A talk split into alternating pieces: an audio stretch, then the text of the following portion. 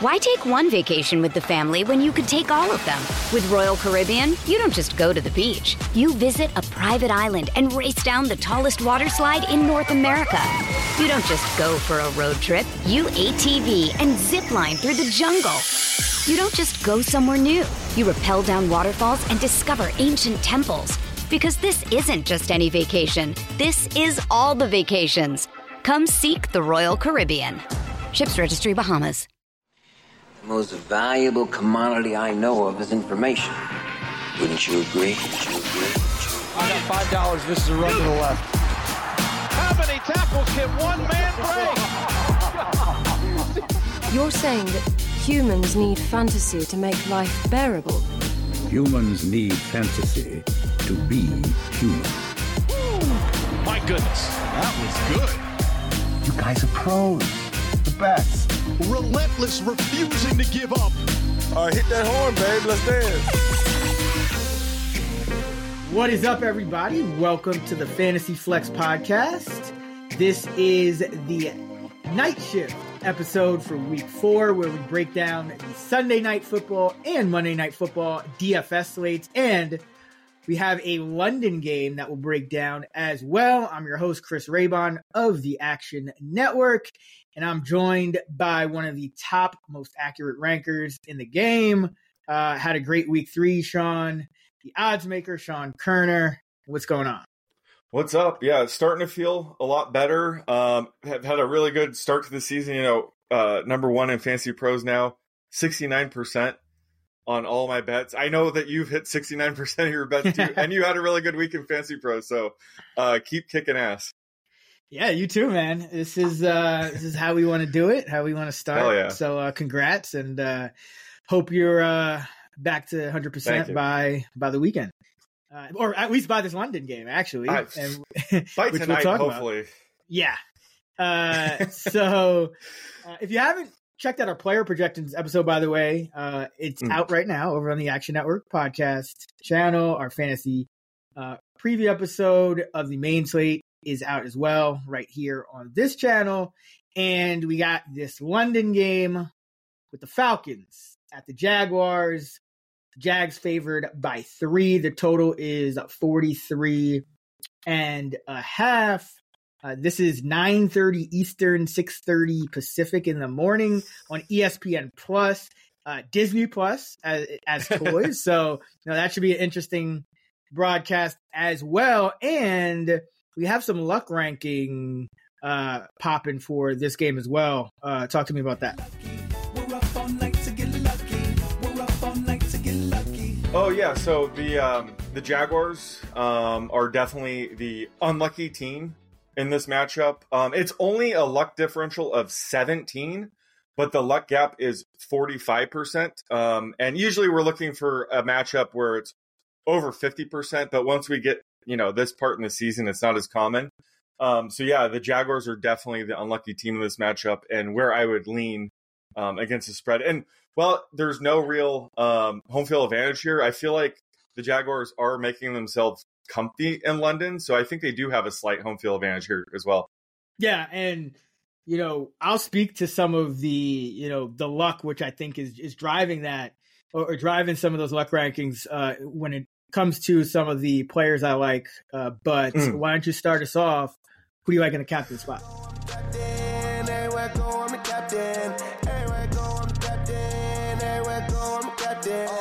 Yeah, so I, there's a handful of options I like in this game. Um, I, I'm going to go with Travis Etienne though, uh, just because ever since Tank Bigsby lost his fumble in Week One, it seems like uh, his role has completely vanished, uh, and Etienne has been the true workhorse back.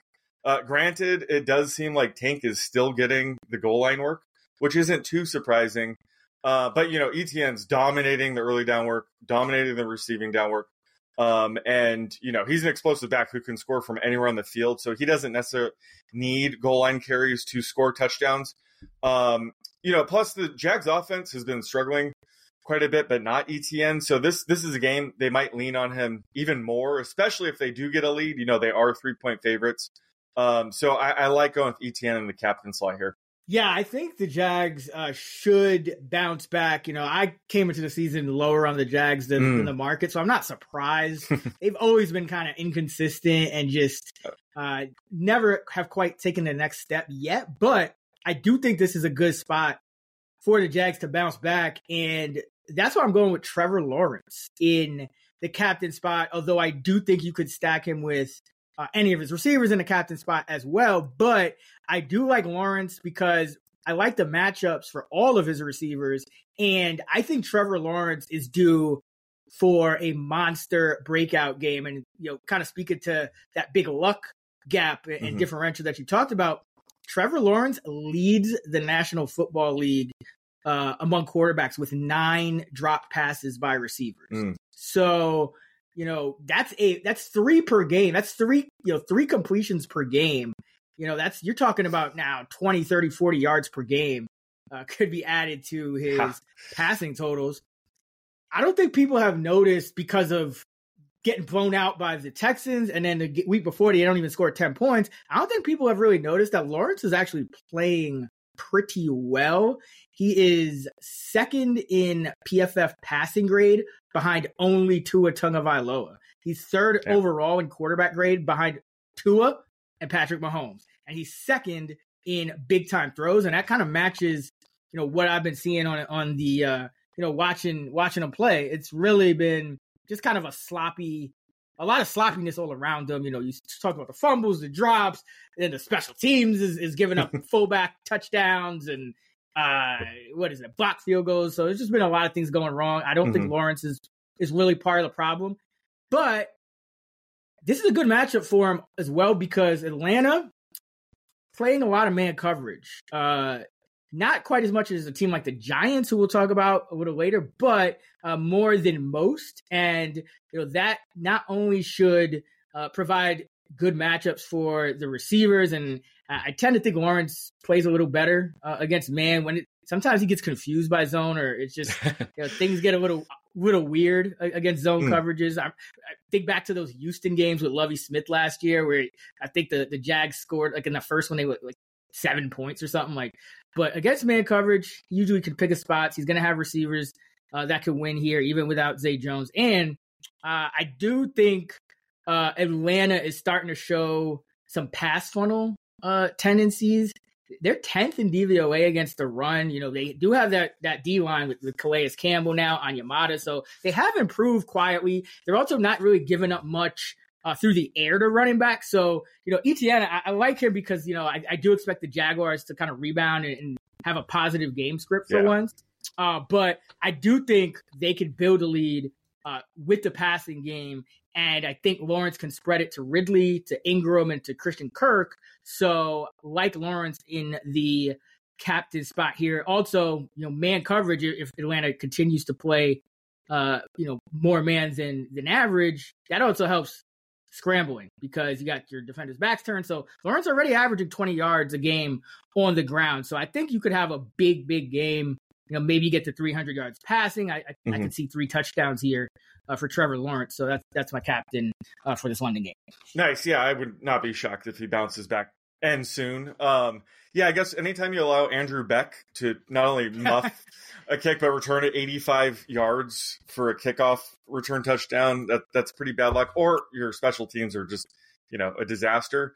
Um, but who? So I didn't know that Lawrence had nine drop passes. Obviously, Yeah. those aren't really his fault. Who who's the main culprit? Is there is there a specific player that has like Uh, most of those? You know, you looked- know, only only the guy in in the uh in the revenge game of his life, uh Calvin Ridley. Oh. Four, four drop. Oh, His damn. I- I'll, I'll talk about him because I'm gonna I, I'm gonna talk about him Oh, okay. uh, for values, but uh so Okay. I'll get all into that. But who you got for values? Well, I'll, I'll go with the other Jags receiver then. I'll go with Christian Kirk. Uh, just because, you know, it seems like Zay Jones is going to miss. At least we're not expecting him to play this week. And Kirk is always going to get a pretty big boost when Zay Jones is out of the lineup now because that means he's going to play in two wide receiver sets. You know, that's kind of why I was down on him. I think it was after week one or two. Um, he was only averaging, you know, around a 67% routes run rate because he's coming off the field now in two wide receiver sets. So now with Zay Jones out, he's going to see his routes run rate bump up, you know, 15, 20% full time player. Also see a higher target share, you know, with Zay Jones out of the lineup. So I like going with Christian Kirk here. Also goes with your theory of Trevor Lawrence bouncing back. I mean, he's playing well, so like Kirk here. Um, and then on the Falcon side, really every pass catcher's a boom bust. So why not just go with the best one with Mack Hollins? Um, you know, as of now, he has the most receiving yards for the Falcons right now. Uh, so, no. um, yeah, so I think he could be uh, a bit overlooked uh, on the one game slate. You know, I wouldn't blame people for going with more talented pass catchers like Drake London or Kyle Pitts. Um, but you know, Mack Hollins does have the highest ADOT on the team, so for a team that doesn't throw much, and when they do, they typically throw more downfield. Um, he probably only needs a couple catches to really do some damage from his own team's perspective on this slate. So on the one game slate, absolutely sign me up for Mack Hollins. Yeah, absolutely. I, I think Mack Hollins is a great play, and, and I don't think he is. I don't think he lacks talent. I thought he actually No, no. showed very well Yeah. last year, and that's you know that's kind of how he you know parlayed you know that that that season in Vegas where I think he was like people were kind of leaving him off the final roster projections, and next thing you know, he's starting and playing every single snap. Great blocker, uh, great special teamer, but also turned into a, a pretty good receiver. And you know this uh this Jags defense, they love to play zone coverage. So you got Atlanta's more of a man man heavy defense uh, this year, and you have the Jags more zone heavy. Uh, and Mack Hollins is leading the Falcons right now in receiving yards against zone coverage with 105, uh, according to PFF, 17 and a half yards per reception. So, uh, and 1.9 yards per route also leads the Falcons against, uh, against zone coverage. So this is, uh, I, I think Mack Hollins is a great play. Uh, Yep. In this spot. Uh, yeah, Calvin Ridley, already talked about him, but uh, this is one of the pass catchers I, I want to stack with Lawrence. I'll obviously have some Ridley in the captain MVP spot as well, but I mentioned four drops on 25 targets. Uh, some of the, uh, one of those targets was 26 yards downfield, so you know that would have Hmm. put his yards per route over three against man uh against man coverage, Hmm. and I, I think he'll see some AJ Terrell, but I think he can beat AJ Terrell. I think Ridley's, you know, we he looked really good in week one, and then he ran into the goalpost in week Yeah. two, and uh, then you know the drops started coming. So I think it's a get right game for him, and you know they're gonna force feed him uh, early against this Falcon team. Like that's that like number one, just because they need to get him back on track for the sake of this offense. But Yeah. number two, because that's just what you do. You know, I, I think you know the, the the exit for him from the Falcons,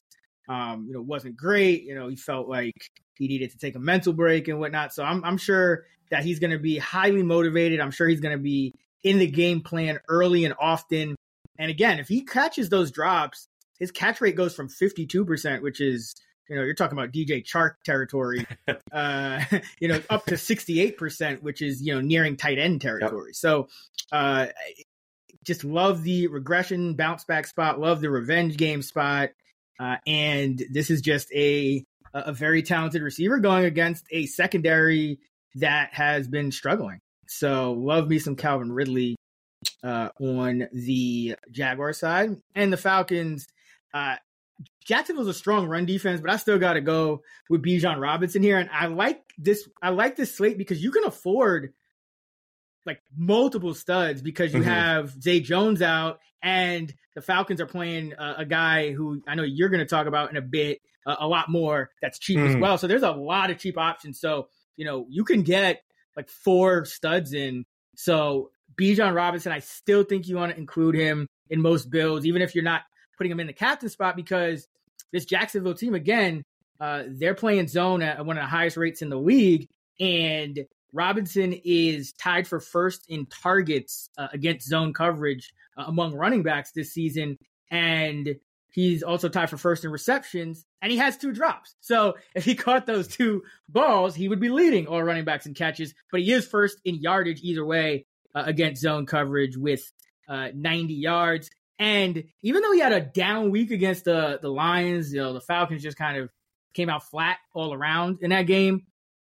Low key, this could be a a, a, a just a blow up spot because even though it's a tough matchup, the snap rate for Bijan 63% in week one, 72% in week two, 81% in week three. So his worst game, but his highest snap rate.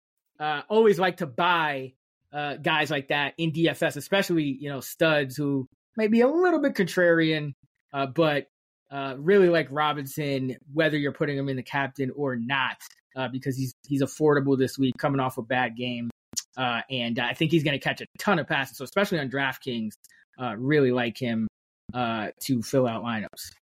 All right, what about dart throws? Where are you going? Do you like darts, Ted? Oh, okay. I'm more of a you know a cornhole man myself. Um, so you know, I mentioned earlier that Tank Bigsby's still, you know, apparently the goal line back. So I'm going to go with him as the dart throw because you know he could punch one in for you know one yard score and be a must play uh, for this showdown slate. So um, there, there's also a chance, you know, he does get out of the doghouse from his week one fumble at some point. Um, so he's worth a flyer uh, in lineups specifically that maybe aren't using Travis Etienne. I'm going to have some Tank Bigsby. Um, and then uh, for the Falcon side, uh, Jonnu Smith, um, you know, he has seen a pretty big role in this offense so far alongside Kyle Pitts. I mean, they could use two tight ends. Kyle Pitts is practically a receiver. So uh, Jonnu's been averaging around a 70% routes run rate uh, over the past two games and seven targets per game over those past two games. So he is clearly, you know, uh, I mean, he's played for Arthur Smith before. So, you know, that's the last time he thrived in fantasy football. So I think he's a sneaky play here. Like you mentioned, he's super cheap uh, and definitely worth a look here. I, I can't, he might be, um, you know, rostered highly, but it doesn't matter. Like he should be super chalky here. So going Jonnu Smith.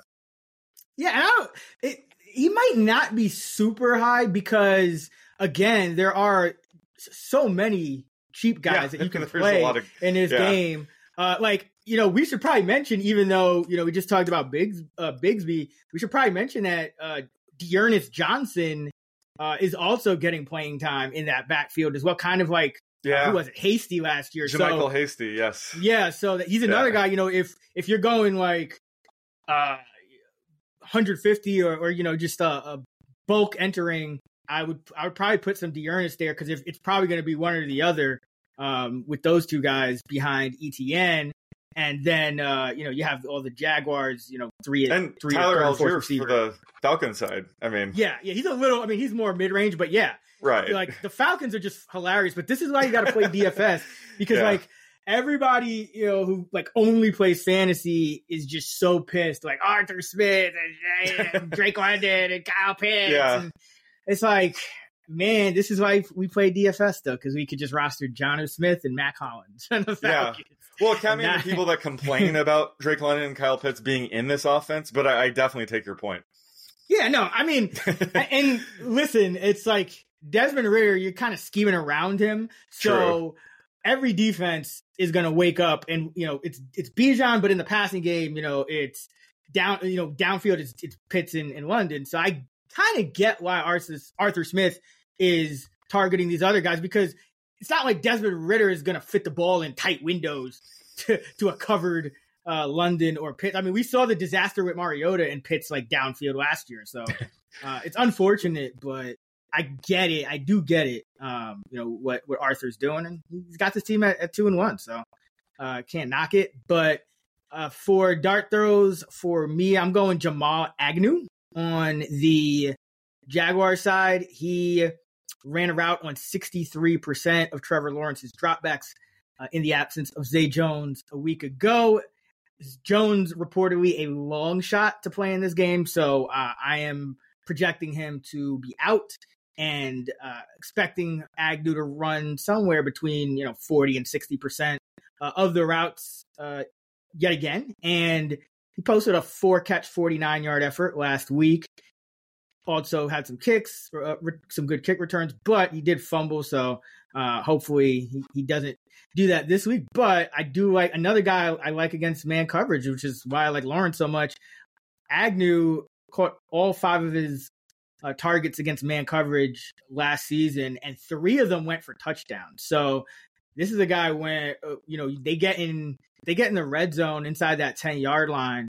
uh, sometimes they'll have you know a, a player to schemed up for Agnew in space to try to make a guy miss and get in the end zone. So uh, like Agnew, and you can uh, also stack him with the Jags D because you know again if, if if the Jags get ahead, Ridder having to throw the ball. I mean, he had that comeback against Green Bay, and I, I am high on the Falcons, higher than most, but uh, I, I, think this is going to be a tough, tough game for uh, Atlanta.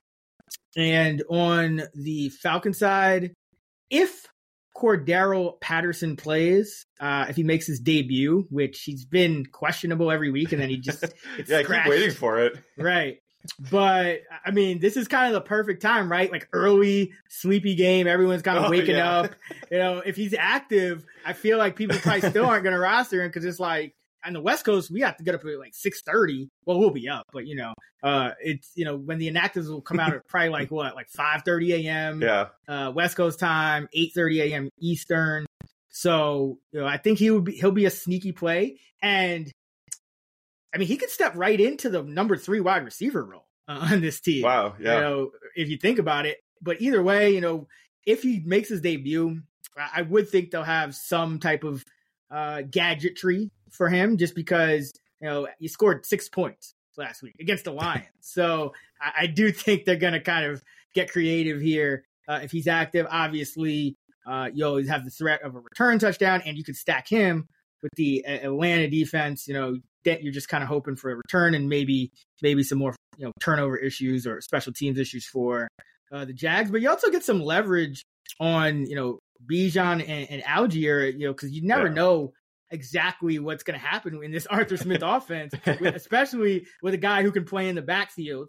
Uh, so uh, I, I, like Patterson if he plays. If not, then you know Tim Jones is another option for the Jags. Uh, he ran around on thirty percent of the dropbacks. He'll be the number four wide receiver, so he's in play. But uh, I'm going to go way off the board if Patterson's out and go KhaDarel Hodge for the uh, for the Falcons. His routes have been you know ticking up. You know, one in the first, in week one, five in week two, seven uh, in week three. He's overtaken uh, at least for the moment Scott Miller for that number three wide receiver role. Last year he had four games with at least uh, two catches and 33 uh, receiving yards, and the Jags have allowed the second most schedule adjusted receiving yards per game to non number one or number two wide receivers over over a hundred. I'm guessing that's uh, Tank Dell, who they were classifying as as a non number. I'm guessing that's why it's so high. Yeah. Either way, you know this. You know, Hodge is a guy they'll scheme him something, but it's another one of those guys where the defense is going to be paying no attention to him if he's on the field. So uh, in a game in a slate like this, uh, I think you could do worse. And he's like, there's going to be so many cheap options. He's one of the guys that's not going to be uh, owned. I, I, think he'll still come in, you know, probably five percent or or below. So oh, for sure, going going KhaDarel Hodge with my uh with my dart throw. We've been yeah. having some some luck with these, so hopefully, yeah, yeah. no, I mean, especially with the Falcons. I mean, this is a game where there's like eight to ten legit, actual like quality skill players so I would not be shocked if it's a Hodge, Scotty Miller, or like a Keith Smith. MyCole. We're, MyCole Pruitt. MyCole Pruitt. Yeah, like 6:45 a.m. We're getting ready for you know the actual big slate of games, and it's just some like troll like that scores the first touchdown. That's usually how it goes. Yeah. Uh, they also got John Fitzpatrick, but it's one. He's it's like one word, but it's like capital F capital P. Yeah. I don't think he's he's I don't think he's run a route yet, but he's eventually a, he's a monster though, right? He's be like seven feet tall. Uh, definitely yeah, he, a red zone threat. He's got to take over that Parker Hesse role from uh, six from last seven year. two fifty. Yeah, yeah, man. Yeah, I, with these Falcons, I mean, if you're playing DFS with the Falcons, it, you got to know everybody because yeah, exactly. we know Arthur Smith. We know what kind of, and we also know he's good at scheming, like you said, yeah. in the red zone. So like, it could be, it could really be anybody. Hey, it's Kaley Cuoco for Priceline. Ready to go to your happy place for a happy price? Well, why didn't you say so? Just download the Priceline app right now and save up to 60% on hotels. So, whether it's Cousin Kevin's Kazoo concert in Kansas City, go Kevin, or Becky's Bachelorette Bash in Bermuda, you never have to miss a trip ever again. So, download the Priceline app today. Your savings are waiting. Go to your happy place for a happy price. Go to your happy price, Priceline. Why take one vacation with the family when you could take all of them? With Royal Caribbean, you don't just go to the beach. You visit a private island and race down the tallest water slide in North America. You don't just go for a road trip. You ATV and zip line through the jungle. You don't just go somewhere new. You rappel down waterfalls and discover ancient temples. Because this isn't just any vacation. This is all the vacations. Come seek the Royal Caribbean. Ships Registry Bahamas. But that's going to do it for the London game, which should be a fun slate. I'm actually looking forward to this just because Yeah. it's so wide open. Uh, this game, Sunday Night Football, I will have a write up for uh, betting wise at actionnetwork.com and in the app. Uh, this is a more fascinating game just because the Jets are kind of teetering on the edge. The total is 42 and a half. The Jets are nine and a half point home underdogs, 8:20 p.m. Eastern Sunday night on NBC. Uh, I know this is not a luck ranking play, but there's a pretty decent gap right between the Jets and, the Chiefs. Uh, 13, I believe it is. Yeah, uh, and surprisingly, uh, the Chiefs are the unlucky team. So Hmm. the uh, you know the Jets are just as bad as you would think they are, but the Chiefs, you know, they've been they've been playing well. Uh, I mean, the offense only had to play what two and a half quarters to to put away the Bears, so they could have you know piled on even more. Maybe not seventy points, but they could have piled on even more. So yeah, I was kind of shocked that this spread open at minus nine. I mean, books have to just anticipate just massive amounts of Chiefs action here. I thought it was a bit low. Like, do you have any early leans on that? Because I thought that was very fishy. Yeah, like I, you know, if if I if I was irresponsible, I would just hammer the uh the Chiefs. But you know how Right. you know how this stuff goes. It's like Chiefs coming off a blowout, Jets, everyone's down on them. Jets at home, dog, great defense. It- probably going to be a little bit of a letdown for the Chiefs. And Yeah. remember that you know what I keep rem- thinking back to, uh Malik Willis. 20 to 7 it was like a three point game the chiefs barely eked it out when Mar- Yeah. malik willis couldn't even throw for like 100 yards and some you know i mean granted that was mike vrabel this is salah and hackett Yeah. so i, uh, not the same I'm just But, gonna stay away. yeah I'm just gonna stay I'll- away. I'm so I'll have I'll have a, a write up. I'm I am thinking of attacking uh perhaps the, the like the Jets team total or some type of under Oh, yeah, because like a- I, I do think the Chiefs defense is vastly underrated. I think the Chiefs defense has the potential to to be you know top five, top six defense this year. I mean, McDuffie's playing really well. Jones is back. Uh, like they really killed that draft class last year. All these young guys, and now not only are they they have quality players on this defense, but they have speed, which was you know if you go and like let's say the Dolphins keep rolling and end up you know kind of entering that conversation with with the Bengals and the Bills, like you're gonna need speed on defense to to combat the Dolphins. So I really like this Chiefs uh, defense and, and what they're doing. So um, maybe I'll do it from that angle. But Yeah. uh, we're going in the captain spot.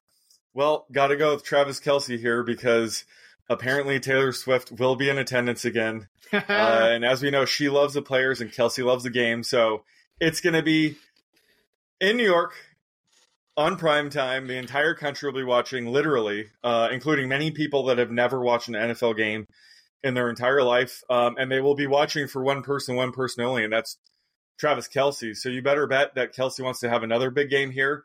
I was a little bit disappointed that you know the the Chiefs blew out the Bears so fast because they they pulled him like halfway through the third quarter. He finished with 69 yards, but he was easily nice. yeah, no, it, it was nice, but uh, not good for people that took the over 71 and a half yards. Oof, uh, but he was he was on pace to just absolutely crush that. He was going for 120 plus easily. Uh, you know, it's one thing if like Dalton Schultz wants to have a good game to impress somebody or impress, you know, people watching. It's another thing for like the best quarterback tight end duo of all time to just get the tight end some extra looks.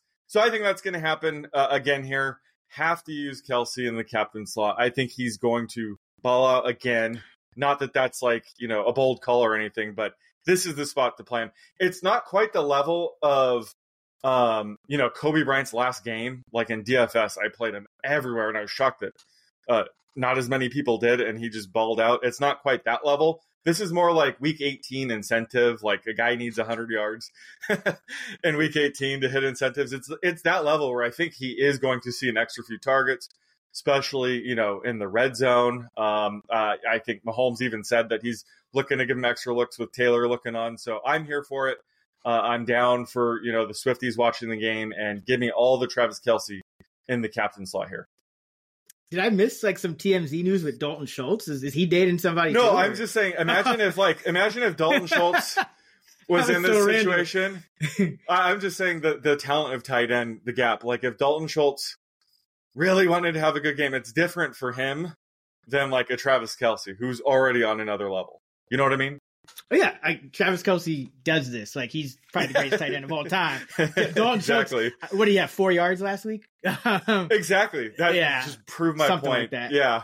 uh, yeah. So I mean, you got in the outline before me, so you got Kelce. Yes. Uh, there's there's not that many options I, I want to go with in the captain spot, so I got to go with Mahomes because um, this Jets defense is you know they, their numbers aren't great, but if you look at the way they've been beating, uh, getting beat, it's you know teams going to their uh, a target who can win, in, in, you know one on one against you know some of these uh, high quality coverage players. So in week one, and obviously the Bills didn't win, but Stefon Diggs caught 10 passes for a buck uh, 102, and then CeeDee Lamb went off uh, in week two. So, you know, Mahomes and Kelce, like this is, I think this is, you know, going to be force feeding, and then Taylor Swift just kind of adds to it with the narrative.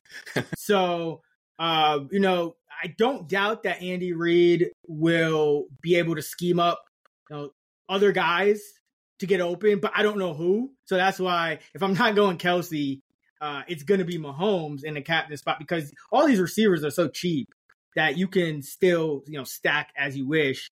But it- it's got to be, you know, either Mahomes or Kelce, I think, or uh, I think you know, another. There's one other guy or a couple other guys, but we'll, I'll talk about. But um, you know, Mahomes has been so consistent, even against, you know, it doesn't really matter the defense. He's had since Tyreek Hill, since he lost Tyreek Hill, he's played 20 games in the regular season. He's had 20 or more DraftKings points in 16 of those 20 games with a low of 15. So the other four, when he didn't hit 20, he's still between 15 and 19.99. So, uh, I mean, you know, he's not gonna he's not gonna kill you unless he gets hurt, and he is a little hob. He was a little hobbled. Uh, that's probably why they pulled everybody too. But Yeah. uh, he said he was, he said he's fine. Um, you know that if you're doing 150 lineups, maybe you get some Gabbert in there or something like that, uh, just in case. But uh, yeah, got to go with uh, with Mahomes. The Jets early in the year, just their pass defense 24th in DVOA. Now it's a small sample, but Yeah. um, just showing it. It's, it's been beatable when you have a a, a guy like uh, you know a, a number one guy like a Kelce. So um, yeah, it's, it's Mahomes or Kelce or, or nothing for me really. Who you like for values? Uh, so I'll take a stab on uh, another Chiefs receiver that might step up. Um, that they could scheme open with you know extra coverage on Kelce potentially, and it's Rashee Rice. And I mentioned you know we could be seeing his breakout happening uh, right now uh, because last week was the first time he cleared 50% route turn rate with 51%. Um, and that was due to, you know, Richie James is on IR. Kadarius Toney's banged up. He's probably still banged up. So I think Rice's playing time could continue to climb. And he's now seen a 30% or more target rate in all three games. So when he's on the field, Mahomes is looking for him. So, um, like I said, this is a player where, you know, the Jets might put extra resources trying to slow down Kelce. Could leave someone like Rice wide open. He's been producing so far this year. So um, I like investing in him here. And then on the Jet side, have to go with Breece Hall because he's also seeing his usage start to go way up. I mean, we kind of figured he would start slow. He is coming back from his ACL tear. Um, and they brought in Dalvin Cook, who hasn't been playing that well, but Breece saw 54% of the rush attempts last week. His routes run rate are going up. That's only going to continue. And he's maybe the one person in the Jets offense, Zach Wilson can't specifically hold him back. so Yeah, that's that's the uh, offensive line's job, right. Yeah, exactly. So, I mean, Breece Hall, of all the Jets players, he's the, the one I'd bet on talent wise. Um, and just due to his increase in usage coming up, and he's only going to get healthier. That's why his usage is going up. So, Uh, I'm going to go with Breece Hall here for the Jet side. Yeah. 31% of the offensive snaps in week one, 34% in week two, 49% in week three. So, yep, trending up. Uh, but this, I think, you know, just going back to like our offseason work, I think this was one of one of our best handicaps. You know, kind of talking about Brees Hall and like if he doesn't break the big run, which he did in week one, you know, I think yeah. he had two big runs. yeah. But and nothing else. Like week two, four carries for nine yards. Week three, 12 for 18. Like this is gonna be the reality, I think, for Breece Hall. And you know, uh, even though he's trending up, like it still looks like Michael Carter is mixing in as like that third yeah. down, uh, you know, hurry up, you know, receiving back at least for now. So, um, yeah, I mean, I, I still don't know if you're gonna, if, if anyone who drafted Hall, like you know, in that top twenty ish range, is gonna see the ROI. Uh, and Dalvin Cook also doesn't look like you're gonna get it with with him either. So yeah, it's it's it's this is devolving really really quickly on this, how do Jet offense. Think, how do you think my Breece Hall uh, under what was it 900 rushing yards from convince me are pre- is that looking like okay now? Because after week one, it looked toast. Oh yeah, it's like this is I think because number one, I think there's going to be more games like this. You know, Duane Brown is, is on IR, um, mm, and you yeah. could just stack the box with, with Zach Wilson. Or I yeah, mean, I think Siemian, I just think whoever. once Aaron Rodgers went down, yeah, even after that 127 yard game in week yeah. one, like it, it, was doomed for him. Yeah, and yeah, he's got to play all 17 games. Um, he's at so he's at 154 after three games. Um, yeah, so I'm, I'm going under. I'd still bet. Okay, yeah. Um, okay. like this remind it reminds me of I, I, think we both bet Cam Akers under like 900 total scrimmage yards last year. I did and, rush yards. You did combined okay, yards. okay, yeah, and like I in my in my head, like you know, I, I, was having a great season. Like I just chalked that up to a loss. Like I didn't even check it. Like yeah. I, I, I was like, yeah, I guess I lost that one, but you know, you can't win them all. and then um, you know, all of a sudden I get a notification and, and, I see it and I'm like, wait, that hit? Like, you know, so like it, it, that's why we bet unders on these a lot of these preseason yeah. uh, props because it it takes a lot uh, for most of these, and the ones that like are the easy overs. Usually, the books just aren't posting lines for those guys. Like you know, I wish I saw like a Tank Dell line or something like that. You know, but I don't. I don't think I don't remember seeing one. So um, yeah, you know, rule of thumb, uh, go under. I, I always say like instead of investing in like an over like on the median for the season long props just take advantage of those like uh season leaders. Like you, you took mm-hmm. like Dave Montgomery to lead the league in touchdowns, things like that. Just get like 20, 20 to one or greater odds. Things like that is better than taking the over on the medium play. Just because like there's so many outs for the under to hit. You might as well just go for their ceiling and lead the league in whatever stat you're you're thinking they're going to be good in.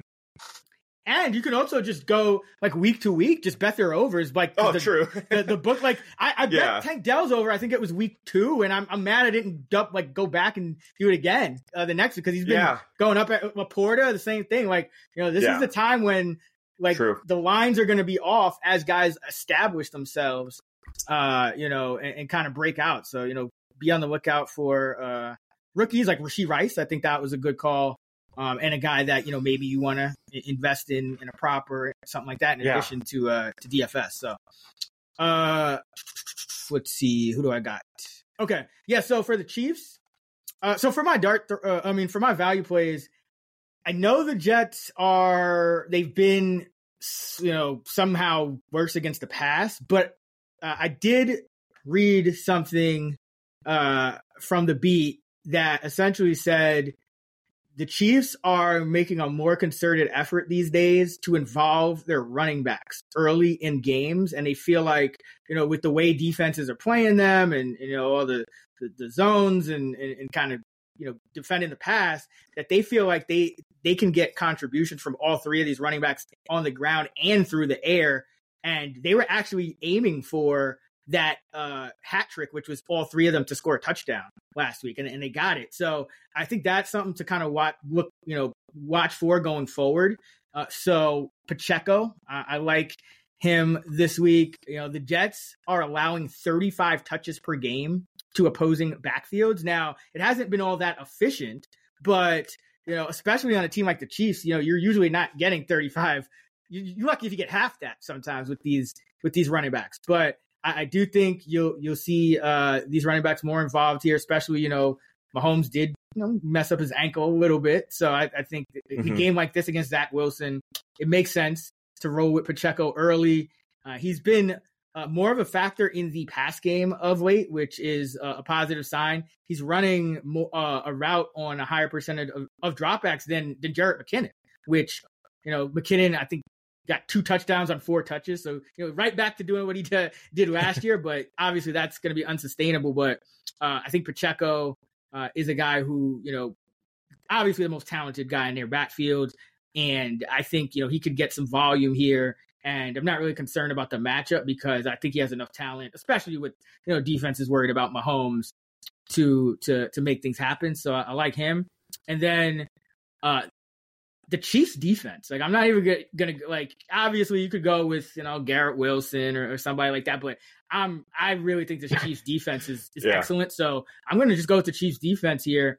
Uh the Jets, ten points in each of the last two weeks. They needed uh uh a kick return touchdown to get into the 20s, to get to 22 in week one. Uh, Kansas City has allowed 10 or fewer points in each of the last two. And then Detroit, remember, needed that interception return to get into the 20s. So Kansas City w- would have allowed 14, 10, uh, 14, 9, 10 in their three games, mm-hmm. uh, if not for that uh, ball carries Toney put right in the hands of Brian Branch. Zach Wilson, Sack Wilson. He's been sacked uh, three times in each of the past two games. In his last nine starts, he's been sacked 26 times. He's thrown nine picks. The Jets are averaging 13 points per game, uh, and they've committed 12, uh, 12 total turnovers. Kansas City's blitzing at the sixth highest rate, uh, and Wilson, as you might expect, grades out at PFF third worst uh, among qualified quarterbacks against the blitz. Uh, mentioned McDuffie playing really well, uh, and then L'Jarius Sneed is, is, a very good cornerback as well. So I don't think uh, Wilson, Garrett Wilson, that is, is just going to get loose here. Love the Chiefs, and you always get the bonus of they tend to have good special teams, and uh, you know you can always count on them breaking a, a, long return or doing something tricky in that in that aspect. So that's another bonus. So like the Chiefs, could stack them with Pacheco. Yep. Or you could stack them with uh, another back who I'll get to in the in the dart throws. But uh, yeah, not even going with any Jets here. Just give me Pacheco and give me the Chiefs. And if you want to do the double dip, you know, Chiefs defense and the returner, they just brought in Montreal Washington. Montrell, yeah, I liked him yeah. last year. I, I, can't believe he got he found a favor so fast. But yeah, that, like I, they're the Broncos were down like seven receivers, and he still couldn't become yeah. like the number three receiver. So maybe uh, with new scenery. I don't think he'll be in the receiver rotation this week, but he'll definitely be their kick and punt returner, right? Like I don't think they're gonna have Toney. Maybe I mean they could have Toney because I mean like we talked about this, and I don't know which way it's gonna go, but I I just have the sense that like they don't really need Toney as a receiver, and they don't. I don't think like you want to rely on him week to week because he gets hurt so much. But like as a returner, it's kind of perfect because like when he's healthy, right. you can just put him back there and way to get a ball, the ball in his hands. You know, I was, I was at that Super Bowl where he was you know, like, I think that's his ideal role. So. Um, I don't know. I'm, that's that's just me guessing, but I, I have a, right, I think that, I have a yeah, feeling that Toney's not going to be like a, a full time wide receiver going forward. Right, right, right. But I think I think they brought in Washington specifically yeah. to return this week, so just keep an eye on for a showdown slate. Oh yeah, absolutely. He's uh he's as long as he's active, he's uh he's definitely yep. in play. Uh, all right, where you going with, for your dart throws? Oh god, the Jets side is just I guess they're all dart throws, but I'll, I'll, go way down and let's go with Randall Cobb. You know, he's running a route on over eighty percent of Wilson's dropbacks, but only thing, yeah, is he? yes, Randall Cobb is on this team. Yeah, how many? He's run sixty-seven routes. How many catches does he have? Uh, I, I don't know. Is it over? On, is it over in one and a half? It's no, gotta be. It's it's it's one. one catch, one drop. Yeah, no, it's the Jets is, are just a, a, shit show. But no, I got it. Yeah, he ran. But, he ran around at eighty five percent. So I get yeah, it. Yeah. No, well, I'm surprised we haven't seen Mecole Hardman. Um, where the hell is he? So I'll get to that. I Got, oh, okay. Until until he gets involved more, uh, Cobb seems like the the clear, uh, you know, number three receiver. Uh, I I won't have many shares of Randall Cobb, but uh, he is worth a, at least a dart throw if he's running a route over 80% of the time. But let's get to my my favorite play. My yeah. favorite dart throw would be Justin Please. Watson. Uh, you know, he's settled in, you know, right around a 50% route run rate. Um, and, you know, he doesn't see many targets because he's typically just running downfield. But when he does see a target, oh my God, it's it's way downfield. His aDOT is 23 and a half yards this year, which is about what I would expect, honestly. Um, and yes, you know, the Jets have an elite secondary, and yes, they're tough downfield, but this is a one game slate, uh, so we can't be picky here. And there's a chance we just see the Jets uh, not giving max effort uh, going forward just because, you know, they have some team chemistry issues. Uh, a lot of things going on there. So I, I wouldn't be shocked if Justin Watson catches one, two long, you know, balls here. So he's absolutely worth a flyer and a showdown slate. Yeah, Justin Watson is tied for ninth in the NFL in uh, targets 20 or more yards downfield with six. He's tied with DJ Moore. Only only eight players have more uh, targets uh, nice. 20 yards downfield than than Justin Watson. And I think he's like another one of those guys that's like the thorn in every uh, you know, yeah, exactly. fantasy. You know, if you're just like a, a, regular fantasy player and you don't do much DFS or anything, like because yeah, everyone was kind of banking on Toney, and then it was you know Skyy Moore and Watson is just every week 50 percent of the I routes, call like it the the Zach Pascal role. I think that's what I've dubbed it. he's better than Zach Pascal as a receiver. That is. I, I well, I, yeah, yeah, but but yeah, the guy like uh, I, I think it was the Colts. I, I yeah, forgot. yeah, just the guy that ago. we always think guys are going to break out, and then oh, Zach Pascal is actually the leading receiver, but that's him. And yeah, he, he's seeing a ton of downfield targets, and they're not from like Desmond Ridder. they're from Patrick Mahomes. So that's why they're even more valuable. And yeah, like would would I love to see other receivers maybe running more routes? Yes, but Watson's running these routes. We have to take him seriously at this point. and Mahomes likes targeting him downfield. So, uh, especially in these single game slates, he's the type of play you need to have out there. Yeah, I mean, when I watch the Chiefs, to me, and, and this is probably speaks to why he gets, you know, why he's has a role. He to me looks like what they wanted Marquez Valdes ah, Scantling to be, right? Yeah. I mean, yep. MVS is really kind of, you know, he's there, but I feel like he's not doing as much downfield as you would have thought.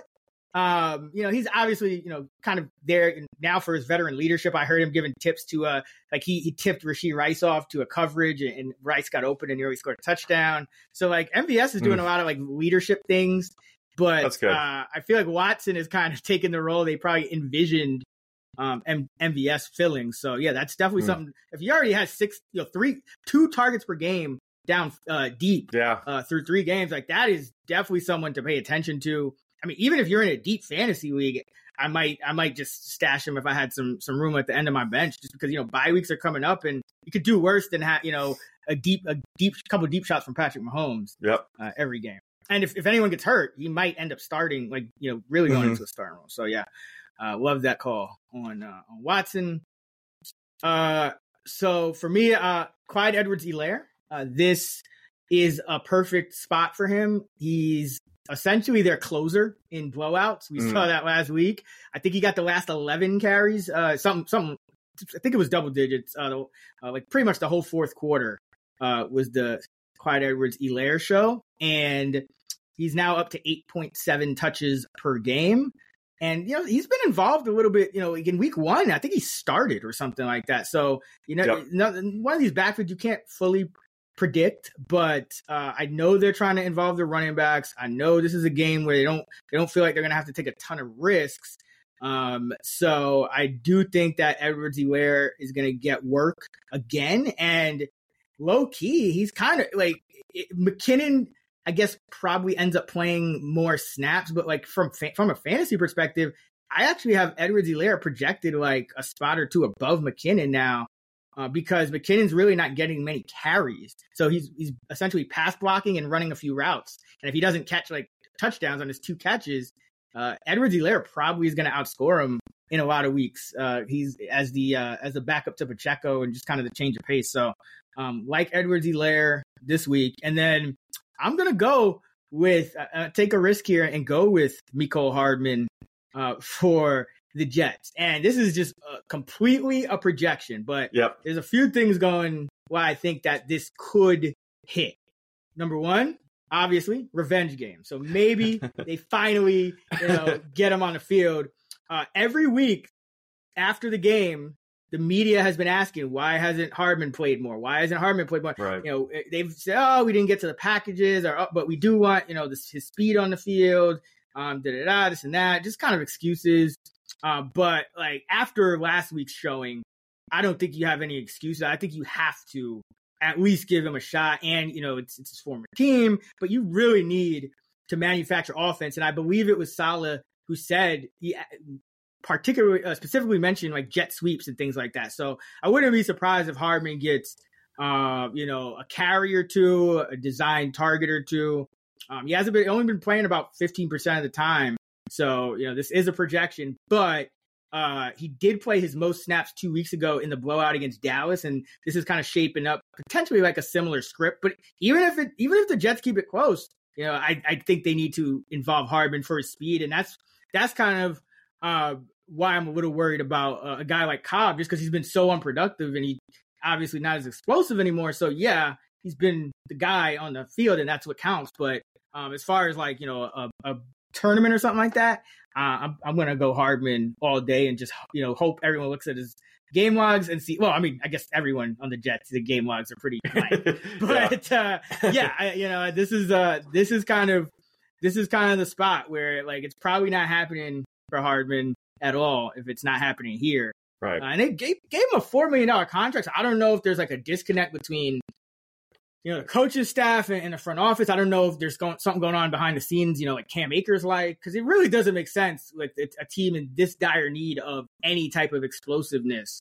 Um, would would be you know kind of just sitting on Hardman and leave him on the sideline. So uh, yeah, I'm going with Hardman as a uh, dart throw for the Chiefs. And uh, another guy I'll mention because in the same breath that uh, the Jets coaching staff mentioned Hardman, they also they also mentioned uh, Xavier Gipson, who mm. had the punt return, and Gipson has not run a single route yet. So uh, he's another guy who I think may get on the field just because there's no excuse anymore. Like you need these, these guys and their explosiveness, but also it's the Chiefs, so they could just blow them out like forty to nothing again, like the Bears, and then you might just see Hardman and, and Gipson get like the entire fourth quarter or something. So right. um, I, I, like both of those guys, but yeah, I'm I'm, I'm dumpster diving with these uh, yeah, no with kidding. these jet. I mean, we all are. I mean, yeah, yeah, everybody kind is. of slate, but uh, yeah. Um, they haven't mentioned Jason Brownlee or anything like that because he absolutely tore up camp preseason. Yeah, he, he, was a stud, but um, he's still number six.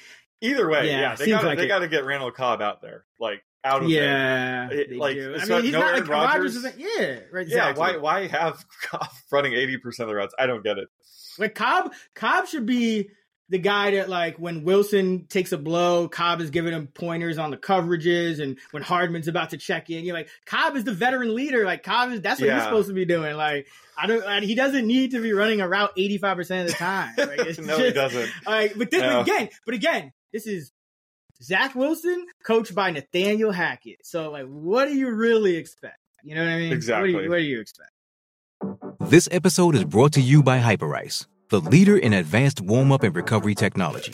They have tons of innovative products, like Venom heated wearables to help soothe sore back muscles, Normatec compression boots to speed up recovery and increase circulation, and Hypervolt massage guns to improve mobility. Loved by athletes like Naomi Osaka and Erling Haaland. Try them yourself. Get 10% off your order with the code MOVE at hyperice.com. Does Monday at the office feel like a storm? Not with Microsoft Copilot. That feeling when Copilot gets everyone up to speed instantly? It's sunny again. When Copilot simplifies complex data so your teams can act, that sun's shining on a beach. And when Copilot uncovers hidden insights, you're on that beach with your people and you find buried treasure. That's Microsoft Copilot. Learn more at Microsoft.com/slash AI for all.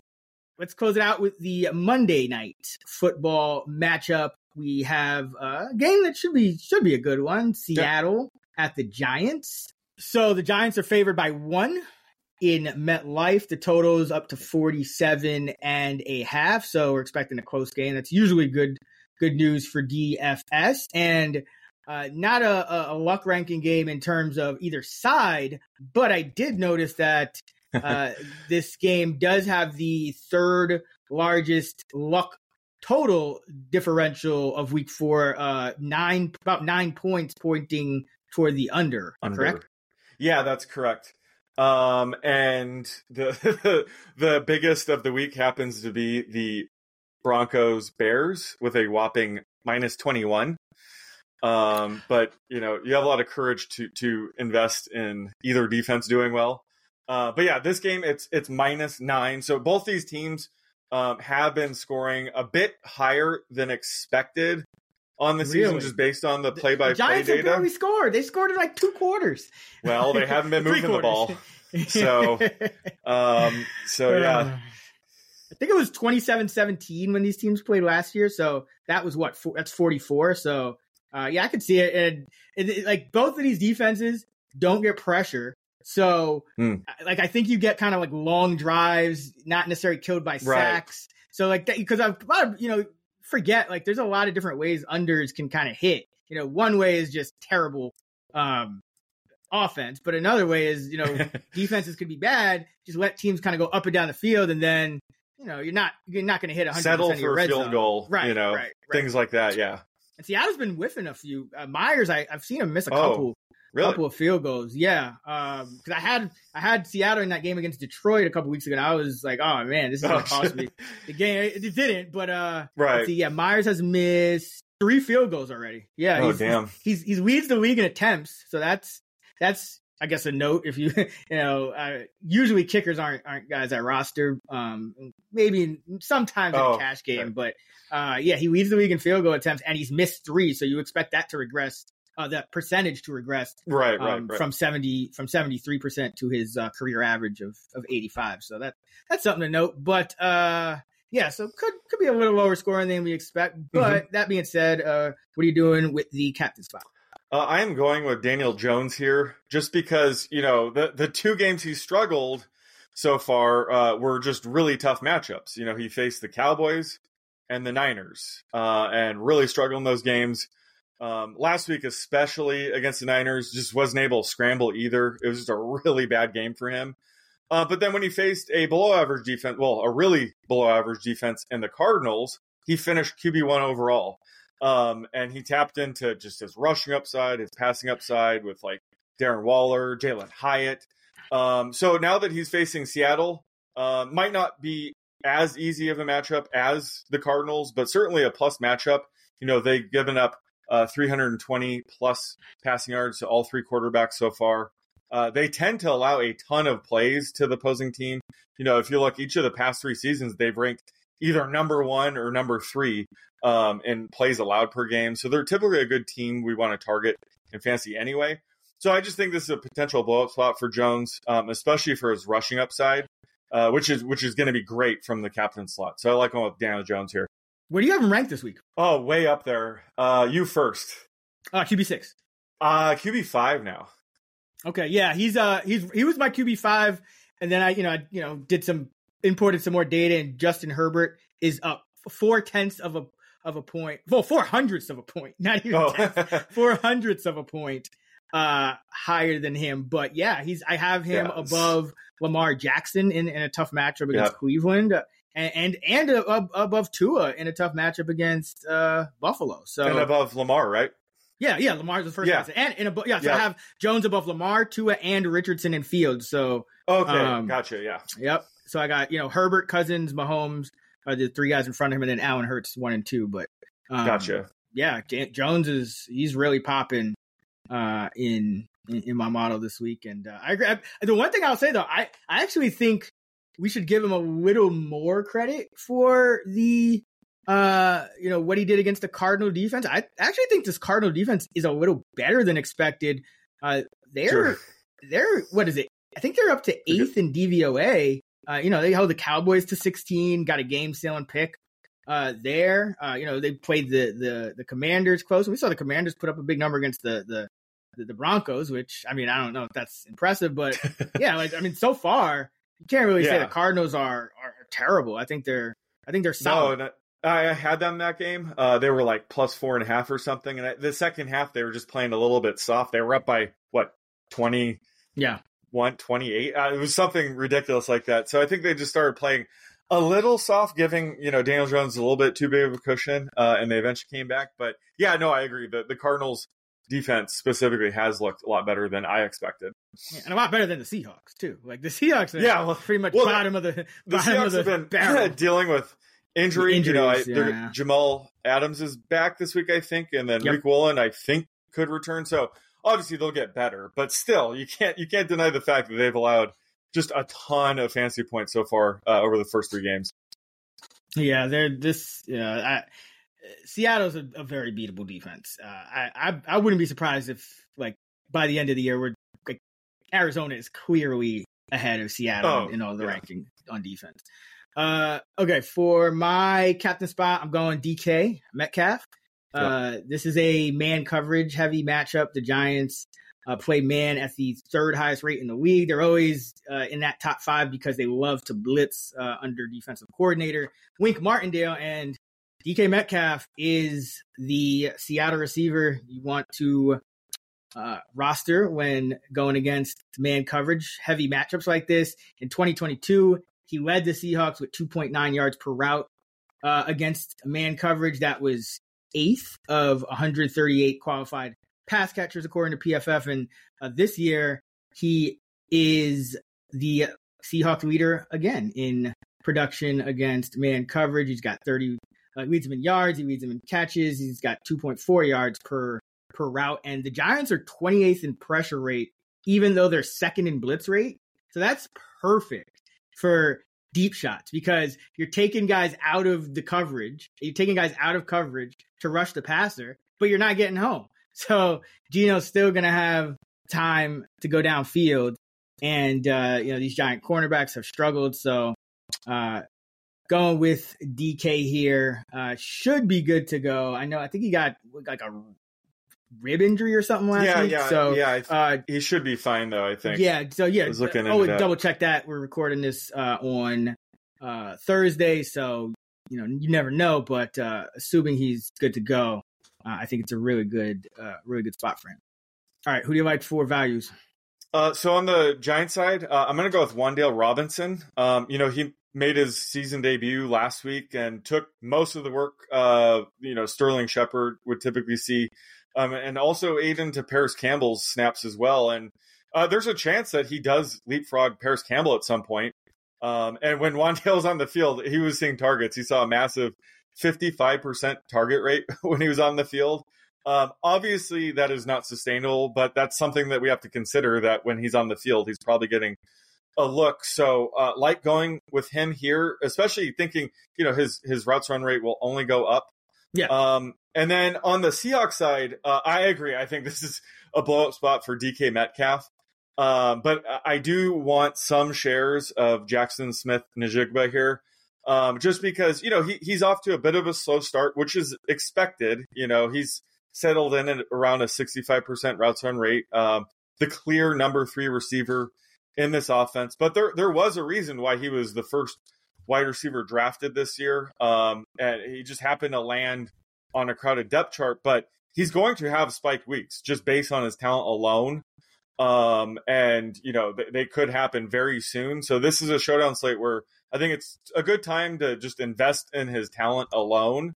Um, and not make, maybe not wait for the big game to happen or for DK or Tyler Lockett to maybe miss time. Like this is a spot where he could have a huge game uh, based on talent alone in his limited role. Uh, so I'm gonna have to go with uh, JSN here. Yeah, I mean, it's not really a limited role. He's, he's the third wide receiver. It's just you know this team does use a lot It's- of uh, two tight end sets It's and it's whatnot. like CeeDee Lamb his rookie year on Yeah. the Cowboys when they already had uh, you know Michael Gallup and uh, Amari Cooper. It's just like as he moves up the pecking order, he's just going to become more and more of a stud. So just this is always going to be the worst part of his career. You know, the first few games. Um, and I thought he, he's looked really good. Um, you know, he was you know questionable for week one. He had the wrist injury.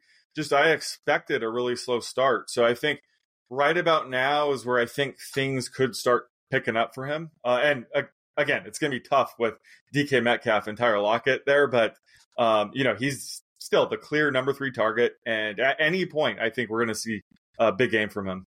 Yeah, he's tied with Metcalf for the lead in targets uh, against man coverage with four. So nice.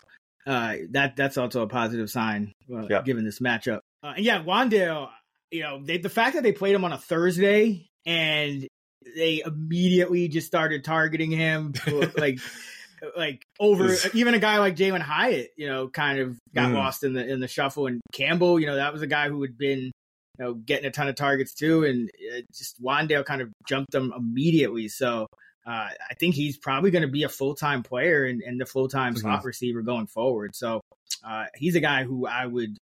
Uh, you know, another one of those guys. I know he's not a rookie, but you know, if you want to invest in like an over now, I think you know his yardage yeah. prop is only is only going up, or maybe his receptions. Yeah, yeah, either or. um, uh, but yeah, he's he should be he should be uh, on the upswing. Yeah. Uh, I'm going with uh, Kenneth Walker the third for the Seahawks. Uh, the Giants are 25th in run defense DVOA, and the Giants have a lot of touchdown on the ground to each of the number one running backs they've faced. They've had four touchdowns in total to, to number one running backs uh, in the three games, and they are allowing the second most carries per game to opposing backfields at, at 28.3, uh, the fourth most rushing yards per game to opposing backfields at 118, uh, and tied for the fifth most rushing touchdowns per game to opposing backfields at uh, 1.3. So uh, I think this is a Walker's a good bet for a, a touchdown here, and uh, you know Seattle, even though they're on the road, they could end up leading this game and getting some some positive game scripts. So I think this is a, a good spot for Walker, who leads the NFL and carries inside the five yard line with six. He's also second in carries inside the 10 with nine, and he's converted four of the nine into touchdowns, which is a good sign because last year, just two of 16 did he convert uh, into touchdowns, and his, his success rate is way up just overall. Uh, it's up over uh, 55%. It was under 40% last year. So uh, eliminating a lot of those, you know, negative runs and things like that. So he's playing really well. Like him in this matchup. And then uh, on the Giants side, you know, he's been disappointing so far, but Darren Waller got a roll with him here. Seattle is 31st in DVOA to tight ends and 27th in DVOA on passes to the middle of the field. So this should be a spot where Waller is able to uh, produce. And uh, you know, Seattle again, just just right now anyway, pretty beatable defense. And when Seattle gets healthy, I think the corners are, are going to be the strength with uh, you know Riq Woolen and Witherspoon. So you're gonna, I, I think you're gonna see teams continue to attack the linebackers in, in the middle of the field uh, through the air. So this this should be a good spot for Waller. And the Giants team total, you know, 20, 25 ish uh, which is a far cry from you know, like you mentioned, those games against Dallas and, and San Francisco. and uh, you know, I, I, think so. Maybe we finally get uh, Waller in the end zone here as well. All right, we're going for darts. Y'all take your darts over here pretty seriously, huh? Uh, so the Giants side, I, am gonna go Jalin Hyatt here. Um, you know, he had that disappointing or he followed up his massive two catch for 89 yard game with a disappointing zero catch game. Uh, but he was out there. I think he ran like 13 routes, but um, that's just going to be the Hyatt experience. Really, he's he's going to be a boom bust player because he is a downfield threat. So um, willing to take a flyer on him again here. It, it's a showdown slate, so this is the time we want to take a player like Hyatt, like he could easily just get, you know, one catch for 41 yards and a touchdown, and you will need him to, you know, take down the GPPs here. Um, on the Seahawks side, I, again, I'm going to have to be betting on talent again here, and it's Zach Charbonnet. Um, and, you know, Kenneth Walker has done nothing to start losing snaps to Charbonnet. I, I do like your call. Like, I, I think Kenneth Walker is a great play. Uh, but you know, Charbonnet has been starting to see more of the passing down work, uh, mostly at the expense of DeeJay Dallas. Finally, um, so you know, you know, he, he, if he takes over that role, then it'll be more of a 50-50. T- well, Kenneth Walker will still still be more of a the head of a running back by committee, but at least DeeJay Dallas won't be eating into both of their work. Um, and then you know, Charbonnet's been eating into um, some of Kenneth Walker's early down work. Um, and uh, he's just a very talented back. Again, it, it's similar to JSN where Um, you know, the landing spot wasn't ideal for his fancy value, but you know, Charbonnet is a second round talent. He's very good. So even in a limited role, I think he's the type of player that can pop off a big run, a big catch. He could produce even a limited role. So uh, again, this is another bet on talent on the Seahawks side. Uh, he's going to have some spiked weeks based on his talent. So I'm going to go Charbonnet here as a dart throw. Yeah, I think he, especially if the Seahawks are able to to build a lead because you know they were kind of using Charbonnet weight in that game when they were up 17 against the uh, Panthers. And did you see that truck that he had by the goal line? Yeah, Oh, I thought man. he scored, but yeah, like he he would just stepped out, right? Yep. But he still Yeah. cut the crap out of somebody. He's he's more of a like they're two completely different backs. Like Kenneth Walker is one of the best backs in the league. Don't get me wrong, but he's more of a home run hitter. Um, whereas Charbonnet, if you're late in the game and the defense is tired, just send him out there. He's just a grinder. Um, so yeah, I think they just have a lethal combo in these two guys. Uh, but uh, it was good to finally see Charbonnet like really flash that, you know, that talent that I knew he had last week. But yeah, he's starting he's starting to to look a lot better, a lot more comfortable. But again, like Kenneth Walker hasn't deserved seeing his role reduced at all. But I think at some point they should just to you know just limit his reps. And Charbonnet is like a really good back to do that and get those like hard you know short yardage situations, things like that. Put Charbonnet out there, but um, yeah, this backfield is going to be legit. Yeah, I mean, yeah, Kenneth Walker's usage has only been going 12 carries in week one, 17 in week two, 18 in, week three. So Looking uh, damn good too. Yeah, they're just trying to run the ball more, which is what as they Yeah. should. Um, Yeah. But yeah, you know, they got good pass catchers. They can they can run the ball. Uh, you know, just got to kind of withstand those you know losing those tackles and whatnot. It's been Yeah. aside from that second half against the Rams, it's been working out pretty well for Seattle. Uh, I'm gonna go with Jake Bobo. For, Hell yeah. for Seattle, yeah, man. Uh, you know, 6'4", 206, UCLA, undrafted free agent, had a monster preseason, uh, caught seven balls for 125 yards, two touchdowns in the preseason, uh, graded out in the top 10 um, among over 160 uh, wide receivers at PFF in the preseason. And then last week, he caught a five yard touchdown against man coverage, no less. So that's perfect uh, heading into this, you know, man heavy scheme of Wink Martindale for the Giants. And on top of that, Seattle released their number five wide receiver, Cody Thompson. So, right, you know, as it stands, they only have four wide receivers on the roster. I'm sure they'll elevate someone, but, um, you know, Bobo probably is going to see his role start to to gradually increase as well. You know, just a big kind of preseason hype guy uh, who you know starting starting to pay it off and continues to look good in in live action. So um, I'm sure he'll probably be a little chalkier than he should be because he scored the touchdown last week. But I mean, I, I still think it's worth it uh, on a one game slate like this. And I'm just gonna go with another Seahawk. I, I don't like all the Giants receivers are in play, but I don't.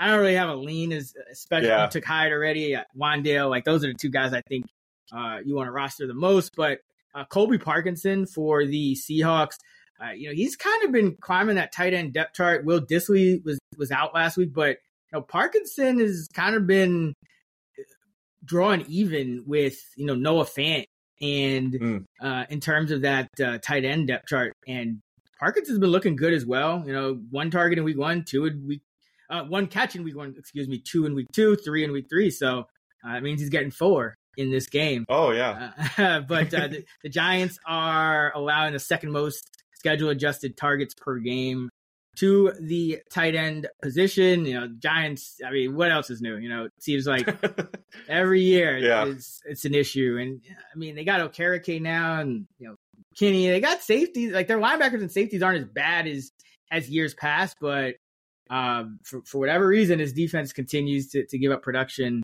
uh, to to tight ends, and uh, I think you know Parkinson's looking good, and uh, really in ter- like with Noah Fant. Let's see, there was Parkinson ran a route. Parkinson was on the field for 63% of the pass snaps last week, Fant 59%. Uh, and Fant ran a route on 53%, Parkinson 50%. So Mhm. Parkinson blocked a little bit more, but uh, that, you know, that's like almost immaterial. Essentially, Parkinson was on the field more than uh, Fant. And we've seen this in the past too, you know, even, even early in this season, like it, uh, Parkinson was pretty much drawn even with Dissly and Fant. You know, even starting from week one, you know, it wasn't too big of a gap. Uh, he wasn't like a third tight end getting like five, 10 percent of the snaps. So I uh, really like Parkinson. I think he's going to continue to uh, to ascend in this offense as well. Any idea if uh, is returning this week? I haven't seen him like return to practice or anything, so he might might be out again. Yeah, uh, he's questionable, but right. Still haven't seen a practice report uh, because you know this is the Monday game, so it's the last one. But uh, either way, even if Dissly plays, like uh, yeah, it's not really going to yeah. affect the the Parkinson. True. He's usually going to play forty to fifty percent uh, of the snaps either way. And uh, like I said, he's been he's been playing well, so he's been kind of eating into the, the other guys anyway. Yeah. So uh, but yeah, Brady uh, Brady Russell, I believe, would be the third tight end if Dissly were to miss again. I don't think. I don't think he, yeah, ran he a route. route. Nope, he nah. didn't run a route. So I mean, he's there. We'll mention him, but uh, yeah, not not not a dart throw at least for me uh, this week. All right, uh, that is going to wrap it up for the week four night shift podcast. Be sure to check out uh, the full list of luck rankings at actionnetwork.com. You can get more fantasy content from Sean and I uh, on our player projections episode on the Action Network podcast channel, where we break down our top five uh, and, and, projections for each position and, and some props as well. Uh, and our fantasy preview episode right here on the Fantasy Flex channel, where we break down the main slate and the Thursday night slate. Go to actionnetwork.com for all of our NFL fantasy and betting content, fantasylabs.com for our DFS tools and models. You can find Sean on X at the underscore oddsmaker. I'm at Chris Raybon, and we're at those same handles on the free award winning Action Network app. Until next time, let's get this money.